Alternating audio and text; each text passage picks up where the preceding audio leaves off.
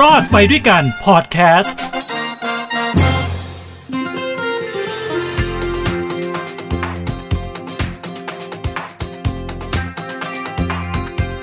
สวัสดีครับ ตอนรับทุกท่านเข้าสู่รอดไปด้วยกันกับผมทินโชกมลกิจทางฮูดี้พอดแคสต์นะฮะ มาพบกันอีกวันนี้ วันนี้มาทางการนิดหนึ่งนะฮะ เพราะว่าอยากจะเล่าเรื่องนี้เหลือเกินนะมันเป็นดราม่าที่เกิดขึ้น แล้วกลายเป็นกระแสวิพากษ์วิจารณ์ลุกลามใหญ่โตนะครับสำหรับกรณีที่ กรมบัญชีกลางเรียกคืนเงินเบี้ยคนชราย้อนหลัง 10 ปีจำนวนกว่า 84,000 บาท จากคุณยายบวนนะฮะซึ่งคุณยายเนี่ยอายุ89 ปีแล้ว คืออย่างนี้ฮะคุณยายเนี่ยได้รับเงินบำนาญพิเศษอยู่แล้วนะครับอันนี้คือคุณยายได้รับอยู่แล้ว แต่นะคุณยายก็ไปรับเบี้ยนะก็คือเบี้ยคนชรานี่แหละครับเอาพูดง่ายๆนะนะเบี้ยคนแก่นี่แหละนะฮะได้มาปรากฏว่าเขาบอกว่าไอเนี้ย มันเป็นการรับเงินซ้ำซ้อน เฮ้ย เกิดคำถามสิครับ เดี๋ยวก่อนคุณยายเขาได้เงินบำนาญพิเศษอยู่แล้ว แล้วทำไมตอนแรกเมื่อ 10 ปีที่แล้วเนี่ย พอเขาบอกว่าเออเนี่ย จะเอาเงินเบี้ยคนชรามาเนี่ย คุณยายไม่มีสิทธิ์ได้นะอ้าวแล้วทำไมคุณยายเขาได้ล่ะครับ ได้มาเป็นระยะเวลา 10 ปีนะฮะ แล้วตอนนี้บอกว่าเฮ้ย เช็คระบบแล้วคุณยายไม่ควรได้เงินก้อนนี้ไอ้สิปีที่ผ่านมาที่เราจ่ายคุณยายเนี่ย คืนด้วยครับ เฮ้ย ยายก็ตกใจเสียอะไรยายอายุ8ปดเก้าแล้วจะเอาเงินที่ไหนไปคืนอะเขาก็เลยตั้งขบวนการขึ้นมาตรวจสอบ อันนี้ถูกต้องทางนายกรัฐมนตรีใช่ไหมนะครับ แต่อย่างนี้คืออยากจะมาพูดถึงเรื่องนี้เนื่องจากว่ามันมีพัฒนาการของเรื่องไปแล้วนะ เนื่องจากว่านี่มันไม่ใช่ครั้งแรก และคิดว่ามันไม่ใช่ครั้งสุดท้าย และคิดว่าไม่ใช่ไม่ใช่ครั้งเดียว แล้วตอนนี้อย่างที่ทุกท่านได้ติดตามข่าวก็ผุดขึ้นมาเป็นดอกเห็ดเลยนะ เริ่มมีคนนู้นคนนี้คนนั้นออกมานะครับ คราวนี้เรามาสรุปกันนิดหนึ่งว่าเรื่องราวของยายบวนเนี่ยมันเป็นยังไง เรื่องราวของยายบวนโลสุวรรณนะฮะอายุ 89 ปีเนี่ยพร้อมด้วยลูกสาวของเธอนะครับ ลูกสาวชื่อว่าลัดดาวัน อันนี้คือเขาเป็นชาวจังหวัดบุรีรัมย์นะครับ คือเขาออกมาเรียกร้องขอความช่วยเหลืออย่างนี้ หลังจากที่มีหนังสือทวงหนี้จากกรมบัญชีกลางเนี่ยเขาทวงหนี้บอกว่าไอ้เบี้ยยังชีพเนี่ยเบี้ยยังชีพผู้สูงอายุ ที่ให้ไปอะย้อนหลัง 10 ปีเนี่ยแปดหมื่นสี่พันสี่ร้อยบาทเนี่ยรบกวนคืนด้วยครับโอ้เต๋าพร้อมดอกเบี้ยด้วยนะฮะ เฮ้ย ตายเสียมาเจออย่างนี้ เพราะว่าอะไรเขาให้เหตุผลบอกว่า เป็นการจ่ายเงินซ้ำซ้อนครับ เนื่องจากว่าคุณยายบวนเนี่ยได้รับเงินบำนาญพิเศษอยู่แล้วที่ได้รับเดือนละ 5,000 บาท อ้าว แล้วเงินบำนาญพิเศษที่คุณยายได้รับเดือนละ 5,000 บาทมันมาจากไหน มาจากการเสียชีวิตของลูกชายครับ นะจ่าสิบเอกจักรวุฒิโลสุวรรณซึ่งท่านเนี่ยได้เสียชีวิตนะจากเหตุการณ์คลังแสงระเบิดที่โคราชเมื่อปี 44 คุณยายเลยได้รับเงิน 5,000 บาทต่อเดือนนะฮะเป็นเงินบำนาญพิเศษมาตลอดนะครับ คือพอทราบอย่างนี้ปุ๊บมีหนังสือทวงถามปุ๊บคุณยายเขาตกใจ ลูกสาวก็ตกใจ ไม่ทราบมาก่อนนะครับ ว่าถ้าได้รับเงินบำนาญพิเศษแล้วเนี่ยจะไม่มีสิทธิ์ได้รับเบี้ยคนชราอีก นะแล้วก็มีการตั้งคำถามด้วยนะครับว่าเฮ้ย ถ้ามันเป็นอย่างนี้จริงอะ คุณยายก็บอกว่าทำไมเมื่อสิบปีที่แล้วไม่ตรวจสอบให้เรียบร้อย แล้วทำไมให้คุณทำไมให้เงินคุณยายมาล่ะ ถ้าคุณยายไม่มีสิทธิ์ที่จะรับอะตอนนี้ไม่รู้ว่าจะหาเงินจากที่ไหนมาคืน อันนั้นคือตอนที่คุณยายให้ข่าวนะครับ เนื่องจากฐานะที่บ้านก็ยากจน ก็เลยอยากจะวิงวอนหน่วยงานที่เกี่ยวข้องเนี่ยให้ความช่วยเหลือนะครับ ในเรื่องนี้ครับท่านรองอธิบดีกรมบัญชีกลางนะฮะในฐานะโฆษกกรมบัญชีกลางก็ชี้แจงบอกว่าเนื่องจากหลักเกณฑ์ตามระเบียบกระทรวงมหาดไทยว่าด้วยหลักเกณฑ์การจ่ายเงินเบี้ยยังชีพผู้สูงอายุ ขององค์กรปกครองส่วนท้องถิ่น พุทธศักราช 2552 และที่แก้ไขเพิ่มเติมฉบับที่ 3 พุทธศักราช 2561 ได้กำหนดคุณสมบัติของผู้มีสิทธิ์นะจะได้รับเงินเบี้ยยังชีพผู้สูงอายุว่า จะต้องไม่เป็นผู้ได้รับเงินบำนาญ เบี้ยวัดบำนาญพิเศษหรือเงินอื่นใดในลักษณะเดียวกัน ซึ่งแต่เดิมนะครับองค์การบริหารส่วนตำบลหรือว่าอบต เจริญสุขนะฮะในพื้นที่ที่คุณยายอยู่เนี่ยจังหวัดบุรีรัมย์เป็นผู้จ่ายเงินเบี้ยยังชีพผู้สูงอายุให้แก่ยายบวนอยู่แล้วนะครับ ส่วนประเด็นอีกประเด็นหนึ่งนะฮะที่ท่านบอกบอกว่า จ่ายเบี้ยยังชีพให้ยายเนี่ยมาสิปีแล้วทำไมถึงเพิ่งมาเรียกเงินย้อนหลังนี่แหละครับ มันสิปีแล้วอะ่ะโอ้ ทำไมเป็นอย่างนี้สังคมตั้งคำถามกัน ผมก็ตั้งคำถามมันทำไมผ่านไปสิปีถึงได้เพิ่งมาเรียกทำไมไม่เรียกก่อนหน้านี้ล่ะถ้ามันมีความผิดปกติซ้ำซ้อนตั้งแต่แรกนะครับ ท่านบอกอย่างนี้ครับ ท่านบอกว่าเนื่องจากเมื่อก่อนฟังนะฮะสิปีที่แล้วเนื่องจากเมื่อก่อน ไม่สามารถตรวจสอบข้อมูลในระบบโดยตรงนะเพราะยังไม่มีการลิงก์ข้อมูลกัน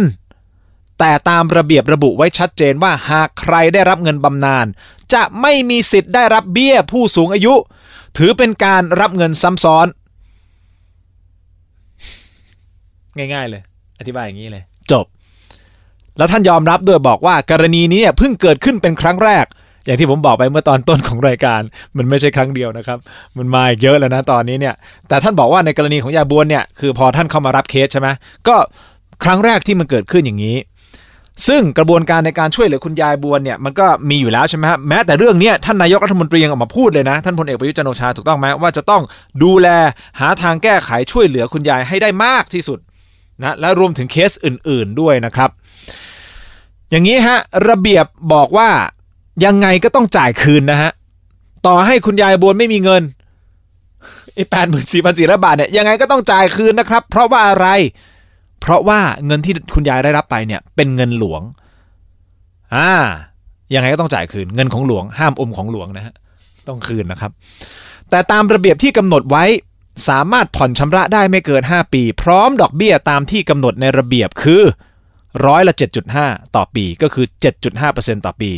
อย่างไรก็ตามครับ จะได้หารือกับหน่วยงานที่เกี่ยวข้องเพื่อหาแนวทางในการช่วยเหลือคุณยายต่อไป ซึ่งตอนนี้ก็น่าจะได้รับคำช่วยเหลือแล้วนะ เพราะว่าเราอัดพอดแคสต์มากว่ามันจะได้ออกกว่าจะอะไรนะ เอออัดไปทำไมว่าตอนเนี้ยถามหน่อยเหอะ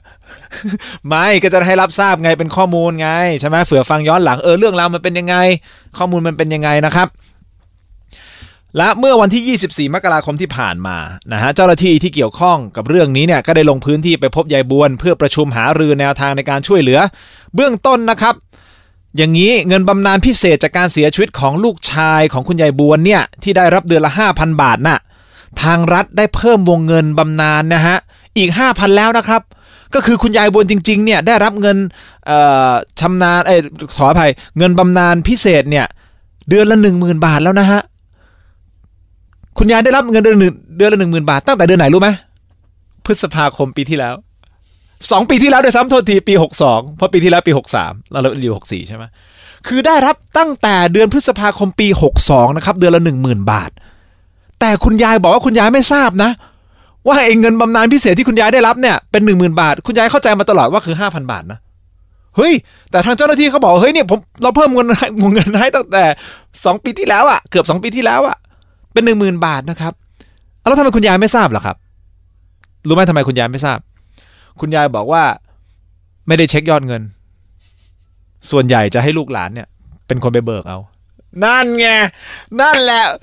ตอนนี้แหละ จะต้องกลับไปคุยกับลูกหลานของคุณยายแล้วแหละว่าไอ้เงินหนึ่งหมื่นบาทต่อเดือนเนี่ย เอ๊ะทำไมคุณยายไม่ทราบนะเงินมันไปไหน อันนี้อันนี้ไม่ได้สร้างความแตกแยกนะฮะแต่ว่า จะให้คุณยายไปตรวจสอบนิดนึงลูกหลานเขาได้ไป แล้วคุณยายไม่ทราบจริง ๆ หรือเปล่านะฮะก็ไปตรวจสอบกันดูนะครับ และอีกอย่างหนึ่งที่คุณยายคุณยายได้รับก็คือ เบี้ยคนพิการอีกเดือนละ 800 บาทนะคุณยายได้ตรงนี้อยู่แล้วนะครับ จากการพูดคุยกับเจ้าหน้าที่ก็ได้ข้อสรุปนะฮะว่าให้คุณยายและครอบครัวสามารถผ่อนชำระได้ โดยตามระเบียบที่กำหนดไว้ก็คือ หากผ่อนชำระภายในระยะเวลา 1 ปี จะไม่มีดอกเบี้ย แต่ถ้าเกิน 1 ปีแล้วก็ตามระเบียบก็จะกำหนดไว้ต้องคิดอัตราดอกเบี้ยเท่าไหร่ครับ เติงเติงเติงที่ผมพูดมาเมื่อสักครู่นี้ 7.5%ต่อปีครับนะทั้งนี้นะฮะเจ้าหน้าที่ยังได้แนะนำให้คุณยายเนี่ยนำเงินบำนาญพิเศษที่ได้ทุกเดือนเดือนละ 10,000 บาทนะครับไม่ใช่ห้าพันนะหนึ่งหมื่นบาทเนี่ยมาผ่อนชำระ ถูกต้องไหมหากจะผ่อนแบบไม่เสียดอก 1 ปีเนี่ยก็คือเฉลี่ยไปเลยนะ เราคิดให้เลย เดือนละเดือนละ 7,030 บาท จ่ายไปเลยครับ 7,030 บาท 1 ปี 12 เดือน ครบเลยประมาณนี้แปดหมื่นกว่าบาทคุณคืนเลย อันนี้ไม่มีดอกเบี้ยจบเลยเห็นไหม ทุกทุกอย่างแฮปปี้เพราะฉะนั้นถ้าคุณยายเลือกทางเดินนี้ผ่อนเดือนละ 7,000 กับอีก 30 บาทนะครับ คุณยายมีเงินจากอะไรนะ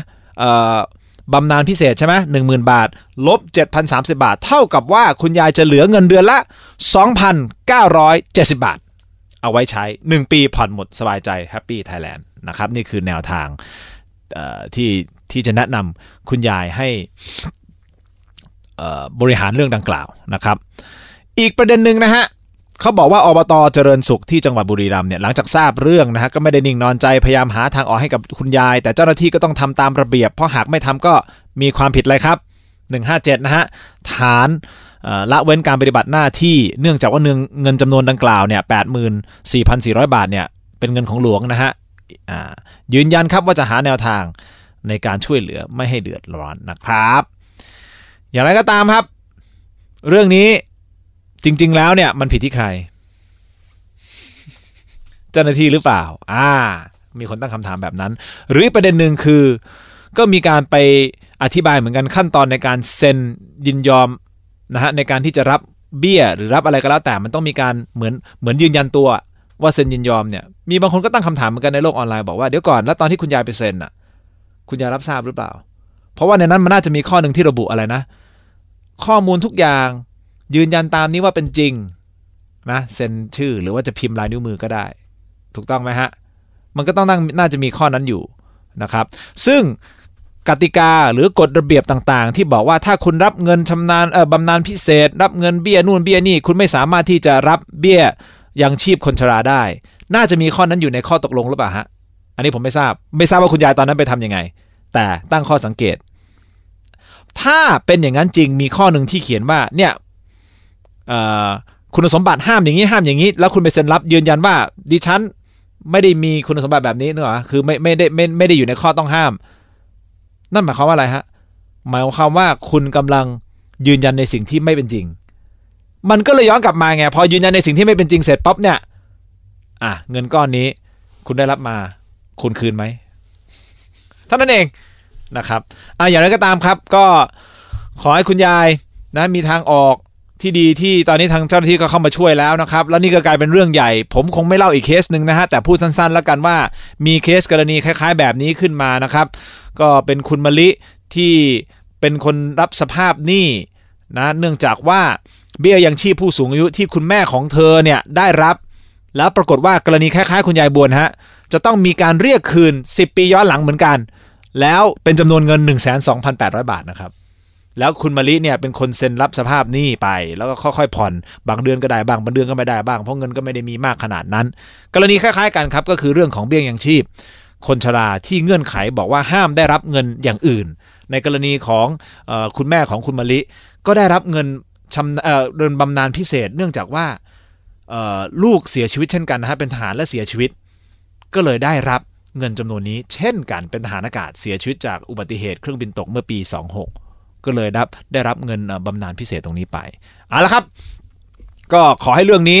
สืบสาวราวเรื่องไปแล้วระบบเนี่ยจริง ๆ 10 ปีที่แล้วเราก็มีอินเทอร์เน็ตแล้วไม่ใช่เหรอ Data มันลิงก์กันหมดแล้วนะ เราใช้ไอ้บัตรประชาชน smart card มานานยังใช่ไหมมันมีมันตั้งนานแล้วอะระบบมันยังไม่ลิงก์กันอีกเหรอ Come on แมนในปี 2021 แล้วนะ 10 ปีที่แล้วคือ 2010 นะ ใช่ไหม10 2011 อะ เออ มันก็ทุกอย่างที่เราดีมันได้แล้วอะ ใช่ไหมฮะ อะก็ว่ากันไปนะครับ ไม่รู้ใครบกพร่องอะไรอย่างนี้หรือเปล่า ฝากด้วยนะครับขอบคุณท่านนายกด้วยนะฮะ และหน่วยงานที่เกี่ยวข้องนะครับ แล้วขอบคุณทุกท่านที่ติดตามฟัง รอดไปด้วยกันทางฮูดี้พอดแคสต์กับผมทินโชกมลกิจนะฮะ ขอให้ทุกท่านมีความสุขครับ ความทุกข์อย่าได้ใกล้ ความเจ็บไข้อย่าได้มี ขอให้มีความสุขสวัสดี แล้วพบกันใหม่ สวัสดีครับ